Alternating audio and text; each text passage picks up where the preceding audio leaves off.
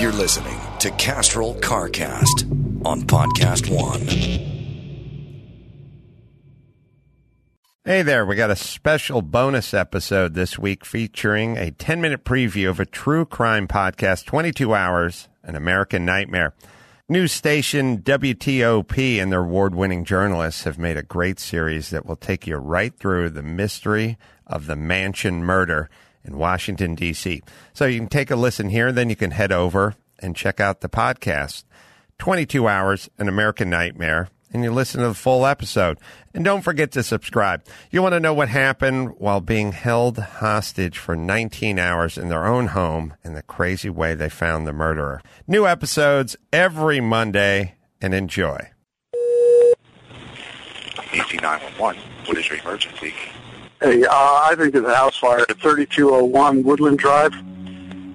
Got smoke coming out of the eaves and the window. Repeat the address again. It's 3201 Woodland Drive. It's 124 on May 14th, 2015. It was pure chance that Donald Spence found himself at the front door of a burning house in northwest Washington, D.C. that afternoon. He'd just finished a job installing wallpaper at a house in the neighborhood.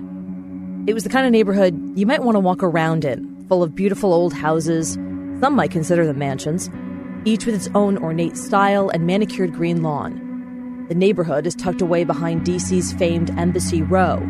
The home of the Australian ambassador is right there across the street, and the vice president's official residence just a few blocks away. I just drove up, saw the building, and it's torn out of the uh, overhang. Okay, from which floor is uh, the fire coming from? It's coming from, it looks like it initially from a bedroom, but it's going sweeping across the whole overhang on the front of the house. This is It's private up- house, single house? It's a private mansion. Spence had just finished eating his lunch in his truck, and he was about to head home. Bored by taking the same turns on the same streets for weeks, he decided on a whim to take a new way out of the neighborhood. And that decision took him right past the house with smoke pouring out of its eaves. Okay, I've already sent the fire department at 3201 Woodland Drive Northwest. Yes, top of the hill. No one is, seems to inside the house. I don't think anybody's in the house, but uh, but I can't tell. I knocked on the door, and I can hear the alarm going off. And there's a fire. Yeah, and uh, it's the house is like crackling. No flames yet, but the smoke is just pouring out. Uh, it's come quick. DC firefighters arrive in a matter of minutes. One of the first trucks to arrive is from Engine Company 28. It's a fire station right near the National Zoo, about a five minute drive from the massive brick home on Woodland Drive. The first firefighter, Lieutenant Chris Hershey, rushes up the flagstone path to the front door. The address is spelled out in gold lettering on the archway. The door is locked, so he kicks it in. Hershey had no idea he was walking into a crime scene. Standing in the foyer, Hershey sees thick black smoke pouring down the stairs in front of him. It's so heavy that even with his helmet light on, he can't see his hand in front of his face. Firefighters are trained to fight fires from the inside out, to go right to the source of the fire. He starts to climb the staircase. Navigating up the stairs in the dark, Hershey pushes open a bedroom door. He's found it. The whole room is lit up orange. The flames are rolling up the walls. We got room off on the second floor. There's a line on it. Copy 28, you have a room off on the second floor, you have a line on the fire. These are the fire department radio transmissions from that day. A line means that Hershey has a hose on the fire and he's trying to put it out. There are other recordings from this day, too. They're filled with firefighter jargon. But they help illustrate the chaos at the scene as firefighters discovered this was not a normal fire. More firefighters start to pull up on Woodland Drive and pour into the house, looking for anyone who might be inside, overcome by the smoke. Private Michael Ader is one of them. He's not here to fight the fire.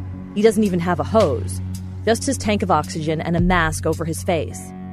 Facing the thick black smoke, he heads to the second floor to look for victims. And right away, Ader knows he's on a deadline. His oxygen will only last him about 25 minutes, and it's a very big house, so he knows he needs to work quickly. Ader goes to a different bedroom from the one Lieutenant Hershey is in, working to extinguish the roaring flames. Ader heads across the hall to another bedroom filled with thick smoke. There's no fire here, but he knows there could be a person who couldn't find their way out. So Ader starts what's called a right hand search. He gets down close to the ground and orients himself by keeping one hand anchored to the wall on his right. Starting at the door, he runs his hand along the wall until he covers the entire room's perimeter. But Ader can barely see. With one hand maintaining contact with the wall, he reaches out with the other, blindly feeling around. His hand hits the back of a chair. He sort of gives it a nudge, but it's weighted down by something, almost like someone's sitting in it. He reaches up to where he'd expect a head might be and feels a face. God, B priority out of victim on the second floor. Come up now. Ader goes to lift the person out of the chair, but he can't get a good grip. Something's wrong. They keep slipping out of his grasp, and he doesn't know why. He doesn't know if the person is alive, but they feel like dead weight. He goes to lay them on the floor so he can try and lift them in a different way. As he lowers the person onto the floor, he realizes he's laying them on top of another body. Correct three victims. Quadrant Delta, second floor. Ader manages to carry the first person out to the hall and hands them to another firefighter to bring to the medics outside. He turns back and, finding the doorway to that same smoke filled bedroom, he sees his lieutenant has just arrived to help. Ader goes to the spot where he found the second victim on the ground and begins to lift them off the floor. But across the room, his lieutenant says, Help me lift this person. I am, Ader insists, with his hands under the arms of the second body. That's when they both realize they're holding different people. There's a third victim in the room. There are a total of three victims. I copy truck two. Truck two, what side you on? Rescued off. Three victims. Removed. Second floor. Delta Quadrant. They're all out front. All need medic units. The recordings are a little hard to understand.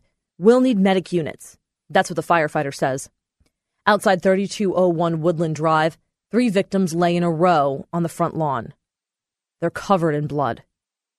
The firefighters can't really figure it out. There's not usually that much blood at the scene of a fire.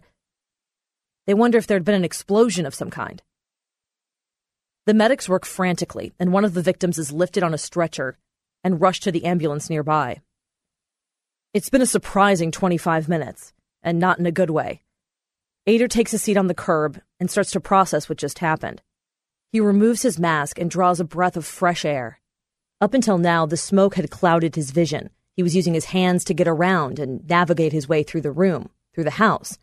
This is the first time he's seeing what's on his gear. He looks down and sees something red.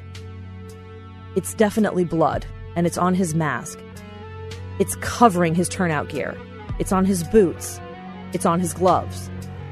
After he suits up to go back inside, Ader finds that thick smoke upstairs is starting to clear. And he finally gets a good look at the bedroom where he found those three people. There's only one way to describe it it's a bloodbath.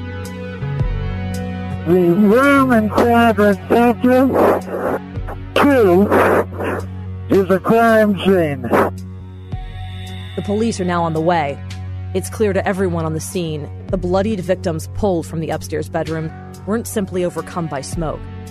And there's still another gruesome discovery for firefighters inside the other bedroom, across the hall, where Lieutenant Hershey and other firefighters are working to put out the fire.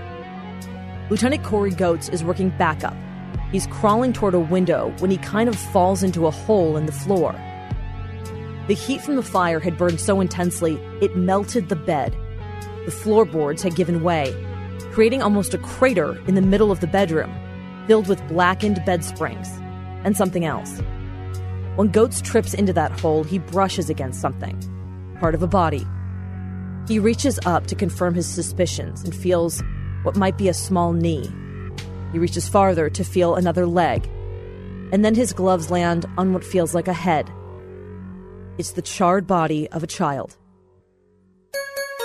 It is being called a major crime scene as homicide investigators examine a house that caught fire in northwest D.C. The room is a crime scene. They found four people, including a child, dead inside on the second floor. Right now, it does not appear that this was just a random crime. I said, but what happened? They said, we don't know. They killed the whole family. Police have said they believe more than one person is responsible for the crime. A wide reaching manhunt for Daron Wint, stretching all the way to New York City. We had the DNA on a piece of crust. How did his DNA get into that house? Got a package that I'm going to need you to bring down to me. To do what he did to four people, including a 10 year old boy, is just beyond words. They were brutalized, and we saw the evidence of that. The jury has just reached a verdict in the murder trial of Daron Wint. He was going to strike the American dream just by committing murder and mayhem.